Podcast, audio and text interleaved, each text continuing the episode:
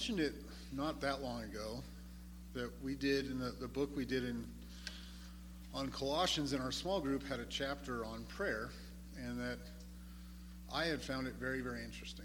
And uh, it wasn't something that like it was a new thought, but the way he wrote it kind of challenged me in, into what I was not what I was praying for, but how I was praying for it, if that makes sense. Anyways, Paul Paul includes prayers in, in every one of his letters, and I always find them interesting. I think I talked about this a couple years ago at one of our Sunday night prayer meetings, which is tonight, by the way. Um, to me, one of the most fascinating prayers that he includes in any of his letters is at the end of Ephesians, uh, right after the, the fruit of the Spirit and the spiritual battles. He asks, he starts in verse 19 of Ephesians 6. He says, And pray on my behalf that utterance may be given to me in the opening of my mouth to make known with boldness the mystery of the gospel is there anything in any of Paul's letters or anything that's written about him in Acts that makes you think he's timid? There isn't to me. I mean, he he seems to be a very bold person, a very a person that is so sure of his faith that he is he's going to live doing it until he's killed for it, where Jesus comes back. And that when it comes to truth and calling people out on their sin and calling people out on their bad theology, that he never lacks for boldness. Uh, one of my favorite passages in the New Testament, in, at least in the book of Acts, is his uh, the speech he gives on Mars Hill. When he sees the, the statue to the unknown God, that he comes up with this philosophical argument for his God. And he Many scoffed at him, but he did draw the interest of some. He was bold and he was smart and he was constantly speaking out for the Lord and sharing the gospel. And I just always took encouragement from that. That if we see Paul doing those things, but that he is asking for prayer for boldness, where did that boldness come from? It came from God. That I mean, we all have different personalities. He may have been a very outgoing person that lacked some of the social fears that other do, but the, the truth of the of his witness was that that boldness came from God because he asks for it in prayer. And I just always thought that was neat. There's a lot of neat things in his prayers, but we're going to look at, at some in Colossians today. I want to read some from this chapter, I just thought there were some interesting things on on prayer in here, and I won't read all of it, but he starts out the chapter with several pages talking about so many of the things that we either pray for or we get stuck in ruts praying for. He includes a story of a pastor that was near the end of his sermon and must have been putting himself to sleep. And he finished a normal sentence and he said, In Jesus' name we pray, amen. And then he kind of shook himself awake. Like these things sort of just become rote in, in what we're saying. And uh, I think there's a call for it to be more than that. Include another story that made me laugh. He said there was a man who didn't like to pray before meal times. He thought it was a ridiculous waste of time. One day, as he exited the grocery store, he had a bright idea. When he got his groceries in the car, he bowed his head and prayed said, Lord, bless all this food to the future nourishment of my body. Amen. Now, with all the food blessed in advance, praying before mealtime would be an unneeded practice. Reminding me of, I don't know if you've ever seen the comedian John Crist, but he goes through the Chick fil A drive through. And when he's at the window ordering, he orders his chicken sandwich. And then he asks through the microphone, he says, Now, has this food been pre blessed? the poor girl on the other side of the microphone says, Excuse me? He goes, Did you pray for it in there? do I have to pray for it in my car? You know? uh, but, anyways, he goes on. He says, Throughout my life, I've seen the same thing year after year. He's talking about uh, prayer meetings at his church. So when the floor is open, the same kind of requests tumble forward. Uh, Julie has the flu, pray that God will bring healing. Jack is on a work trip, pray that he'll have travel mercies. Julie still has the flu, pray extra hard, God will bring healing. Jill is in an abusive relationship. Pray that God place a hedge of protection around her. So he says, So I'd like to ask you this question. If an outsider had to analyze a hundred of our prayers and then was asked, Why do Christians pray? what would be his answer? I'm convinced that it would be this Christians pray to get an easy escape from their troubles. That's what most of our prayer requests are about. It may sound good on the surface, but it has it can have damaging results. So there was a set of parents who had a baby born with a birth defect. The child grew and learned to cope with it, though it did affect the child's life in some negative ways. When others at their church learned of the congenital disability, they began to encourage the parents to pray for God to heal the child. They pressured the parents with lines like, If you have enough faith and pray hard enough, God will heal your baby. They took this advice to heart and fought hard in prayer to get their beloved child well. No matter how hard they tried, God did not answer that prayer. They grew disheartened and left the church altogether.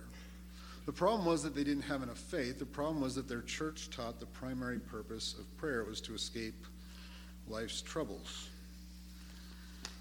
He goes on and tells another similar story about a different situation. He says, Do these failures get answers from God that demonstrate that God doesn't exist?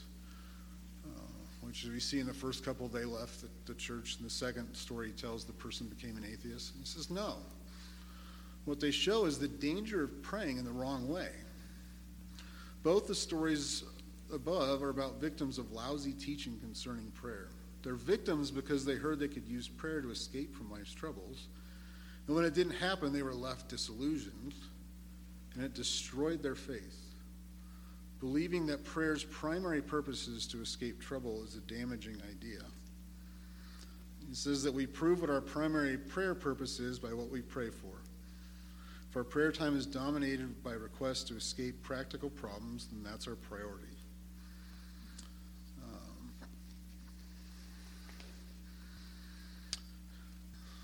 So then he brings out Paul's first prayer in Colossians. And in Colossians 1:10, Paul says, we'll start in 9. Uh, for this reason also, since the day we heard of it, we have not ceased to pray for you and ask that you may be filled with the knowledge of his will in all spiritual wisdom and understanding, so that you will walk in a manner worthy of the Lord, please him in all respects, bearing fruit in every good work, and increasing in the knowledge of God. He brings up this discussion, and we see Jesus talking about bearing fruit, that, that bearing fruit is a, a theme that is, is throughout the New Testament. What is bearing fruit? doing good works. Yeah. I think you, know, you turn back a few pages again to Ephesians.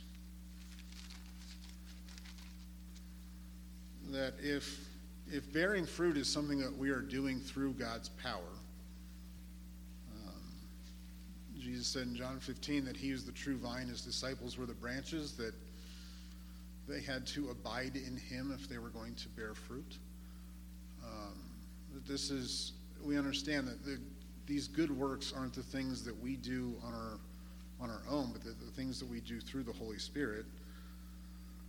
Um, so in Ephesians,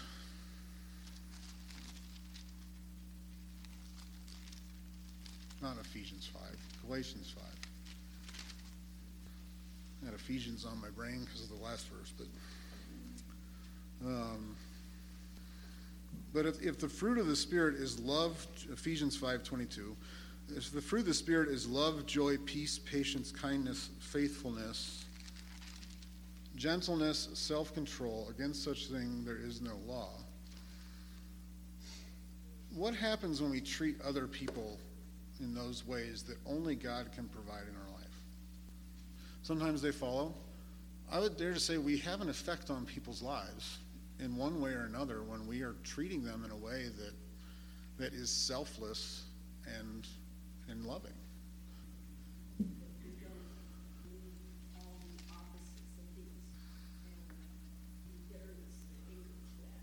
Yeah.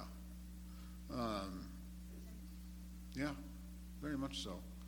A few verses earlier in verse 17 there of, of Galatians 5. He says, For the flesh sets its desire against the spirit, and the spirit against the flesh, for these are in opposition to one another, so that you may not do the things that you please. The, the, what he's painting a picture of there is that there is a war inside of us. What I always like to talk about when there is a war, if one side is winning battle after battle after battle, what's happening to the armies? The one that's losing is getting smaller. that if we allow the flesh to, the fleshly desires to control us, then we are grieving or quenching the Holy Spirit. And those pangs of guilt and the other things that the Spirit uses to guide us back into truth become dull within our, our hearts. But if we are, are walking in submission to Him and allowing these things to come out of us, um, you know, the second one there, joy. This whole world is chasing happiness. Do what makes you happy. The fact that we can be selfless and have real joy in our lives, it makes us want to do more. We see the beauty of what God has for us and the beauty of who He is as opposed to the hopelessness of our own desires. And so we become more and more like Jesus Christ through the power that he gives us to do that, and it's all through submission to him. But in doing these things in giving that kind of love, in, in displaying that kind of joy, having real peace in a world that is falling apart, able to be patient with other people, showing goodness, doing good things for people being faithful to what we've been taught, um, being gentle and not seeking out for ourselves, not having self control, those things change lives around us too. Uh, I think that can be probably most evident within your own family. If, if you were treating your spouse the way you want to be treated, it should affect the way your spouse treats you you know, the, the biggest problem with marriage is it's a union of two sinners, and the, the heart of sin is pride and selfishness, and so will constantly be a butting of the heads if it is we're both going after what we want. But if we start giving the other person what they want without any hope of being paid back, then it will change their heart too.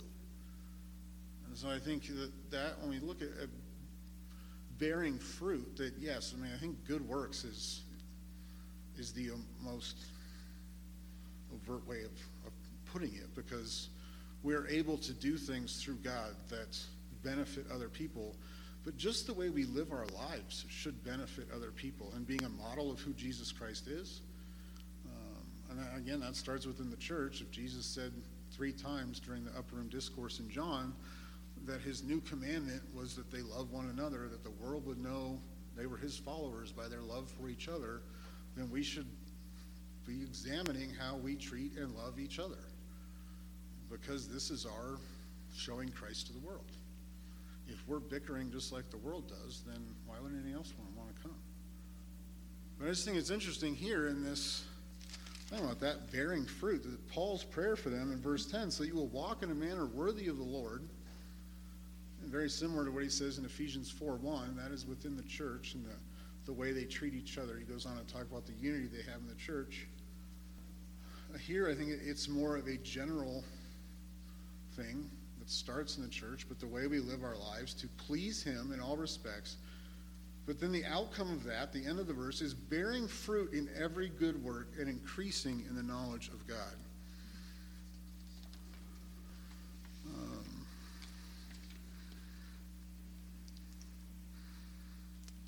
and here he talks about, he does talk about bearing fruit some. And he said it's a, it's a godly mindset plus godly action. I think that's a, a good way to look at it. That we are focused on the right things. We're focused on the things that do please God. But we don't just know them and think about them, that we act on them. Uh, in our lives, and the way we treat other people, and that that is, is bearing fruit. And that's what Paul's prayer was here for the Colossians. Um,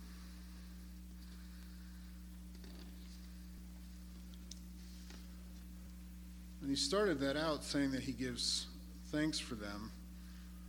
Uh, he, you know, he goes through a lot of things here that he has to be to be thankful from what he's heard about their faith. In verse 4, the love which you have for all the saints. In verse 5, because of the hope laid up for you in heaven. Verse 6, they are bearing fruit, which has come to you just as in all the world. Also, it is constantly bearing fruit and increasing, even it has been doing in you since the day you heard of it and understood the grace of truth. Verse 7 their faithfulness, just as you learned it from Epaphras, our beloved fellow bondservant, who was a faithful servant in Christ on our behalf.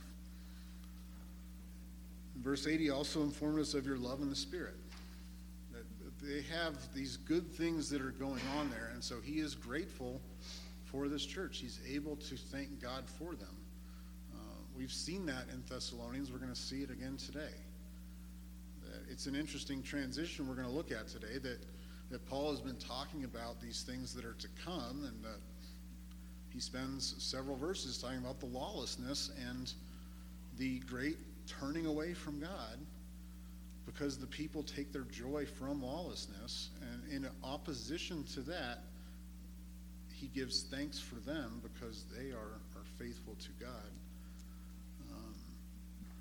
It's interesting. He is, he is faithful, or he's thankful for them he lists the reasons why. And then as, as he prays for them again, that he concludes it with this, this bearing fruit. And so when, when we went through this, it led to some interesting discussions in our small group. But, you know, the, the lists there that, that he provided at the beginning, none of those things are wrong to pray for.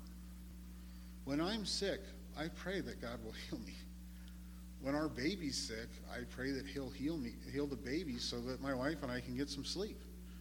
Um, but in what heart am I doing that? I think is where the problem comes from, and that was what he was trying to say with what you pray for most shows your priority. Because if I'm praying for to be well or for something to happen in my life that yes, will in fact make my life easier. Am I praying for it because I want my life to be easier? Or am I praying for it because, hey, you know, if I can get over this cold, it'll be a lot easier to serve you. Man, it's hard to prepare a sermon when I can't think straight because my sinuses are, are making my head feel like it's going to explode. Or I'm not sleeping because of the baby. Or you know, whatever, you know, other things in our lives that can stress us and take our focus away from God, that God, I know you can do these things. If you do them, you know, but at the same time, as we pray for them, the humility of saying, but if not, help me to bear fruit through it. Give me the strength I need to bear fruit with whatever is going on. But I want my life to be about walking in a manner worthy of my calling. What is my calling? As Peter says in 1 Peter, I was bought with a price. The precious blood of Jesus Christ. It is not gold or silver that has paid for my eternal assurance. God loved me. He sent his son for me. His son died on a cross, willingly shed his blood for me, so that I could spend eternity with him through belief in his son. And that that should set us to the point where we want to walk in a manner worthy of that, which is a manner that pleases God in all that we do, in all respects here, as it says in the NASB, and bearing fruit. Um, does that make sense? That it, it isn't so much about what we're praying for but the heart in which we're praying for it. That uh, our God is the great physician. He can heal miraculously. Uh, but he can also bring glory to himself through sickness.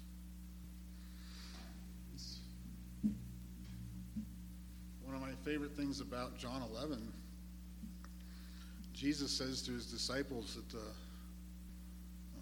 beginning of the chapter, and something I've used before in a uh, there are different things you can bring out of, of that, that passage in a funeral setting. And I did a funeral once for a, a young person that had died unexpectedly, and, and her husband was was devastated and was trying to see, well, how is this God's plan? And I couldn't tell him. You know, at the beginning of that chapter, Jesus says, you know, that he gets word that Lazarus, his beloved friend, is sick, and he stays where he's at for two days. I tell people, you know, like if you know, I had a, my profession wasn't one that anyone ever wanted to talk to me. But if I knew someone that had lost someone, that I wasn't in their area to be able to take care of the funeral, I would always call and say, Do you have any questions? You know, when you go in to make arrangements, make sure you ask about this. I would do anything that I could to, to give comfort and knowledge to my friends. Jesus could heal anyone. He didn't even have to go to Bethany to see Lazarus. He could have healed him from there. But yet, as an outward display of God's will and walking in it, he stayed where he was at for two days, and then he goes and he tells them that Lazarus is sleeping. And the disciples didn't want to go anywhere near there because they thought Jesus was going to get killed if he went. Uh, they oh, good, he's, if he's sleeping, he's going to get better. And Jesus says, no, he's dead. And I'm glad he died so that you might believe. When John, the disciples had professed their faith in Christ as their Messiah back in John 2. This was an eternal life belief. What was it? Jesus knew he was going to be crucified soon, and he wanted to increase their faith as much as he could in the, the time he had left before he was going to the cross, before he would soon then after ascend into heaven and leave this ministry in the hands of the eleven who would remain faithful. Um, and so we, having that in mind as we face trials in life, that we're not always going to understand why we're walking through it or even the outcome of it. You know, Lazarus, we don't always get to see how God is glorified. In John 11, I mean, you get to see it. Lazarus comes hopping out of the grave, still tied up in grave clothes.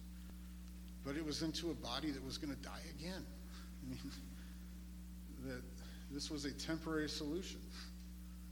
Um, but yet it showed who God is and who Jesus was as his son, as he prays at the graveside he says, God, I don't even need to ask you this, but I'm asking for the benefit of the people around me. He wanted to bring faith to, to those that were there and to those who had already believed in him. He wanted to strengthen their faith, faith by seeing his power in raising Lazarus from the dead. I think because of our limited scope, because God is so much greater than we are and we cannot fathom his plans, it does come to a matter of walking in faith and believing that, that his plans are good and that uh, we can trust in him because he is good. But that, that to me is the heart of prayer. Um, that, you know, when Jesus says in the, the model prayer, in the Lord's Prayer, that not my will be, not my will, but your will be done, that whatever we're asking for, that needs to be not just a, a something we tack on, but the true heart of what is coming from in us, and that is submission to God and His plans. Um, we, we do pray for all things, but we do it in that heart, and we do it so that uh, He will continue to strengthen us to live for Him. Yeah.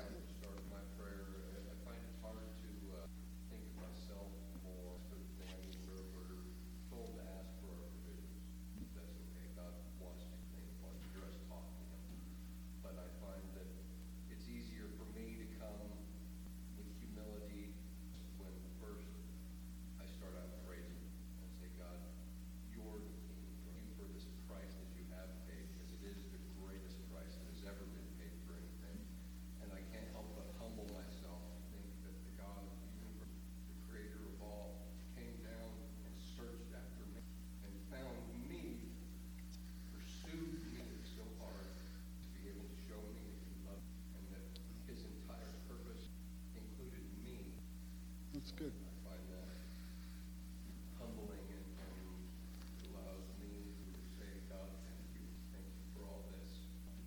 Please be with my things. Give me my provision, God. Again, in the model prayer, and Jesus starts it out, Our Father who art in heaven, hallowed be thy name. That we are to start out with clear reverence for God and who he is, and that should change our heart. We come into his presence with praise. I know I've used it as a sermon illustration before, but um, well, it's been five five years ago now. My dad took us on a cruise in the Baltic Sea, and we stopped in St. Petersburg, Russia, and we got to go to the Hermitage. And we're there. We're walking through this really crowded room, and I've got my dad, who I'm trying to keep an eye on. Erica's parents were trying to drag through. Children, I guess it was just Kayla, Julia, and Caroline at that point. But you know, it's crowded. We're, we're following this guide through, and like we're going to this room, and it's just packed. And I don't like feeling people on all sides of me. You know, I wasn't to the point of hyperventilating yet, but I'm trying to keep my wits about me and hold on to everyone. Our tour guide points over and he goes, "Oh, that's a painting by Leonardo da Vinci." I love art. I love art history. I remember I had to get on my tiptoes to see it, but I remember just standing there, just entranced by this picture. It was the Madonna and Child. I don't which what the actual name of it was, but it was just a beautiful painting. I always say that you know, did my viewing that painting change anything about the painting? But to this day, every time I tell that story, the little hairs on the back of my neck stand up. That's how our praise should, for God should be. It doesn't, He is worthy of it, but it doesn't change who He is. It changes us when we do. And, and prayer is a huge part of that. That it should be done through our actions throughout the day, but having our prayers be done in the right way, it does, it does start with that, of, of knowing that.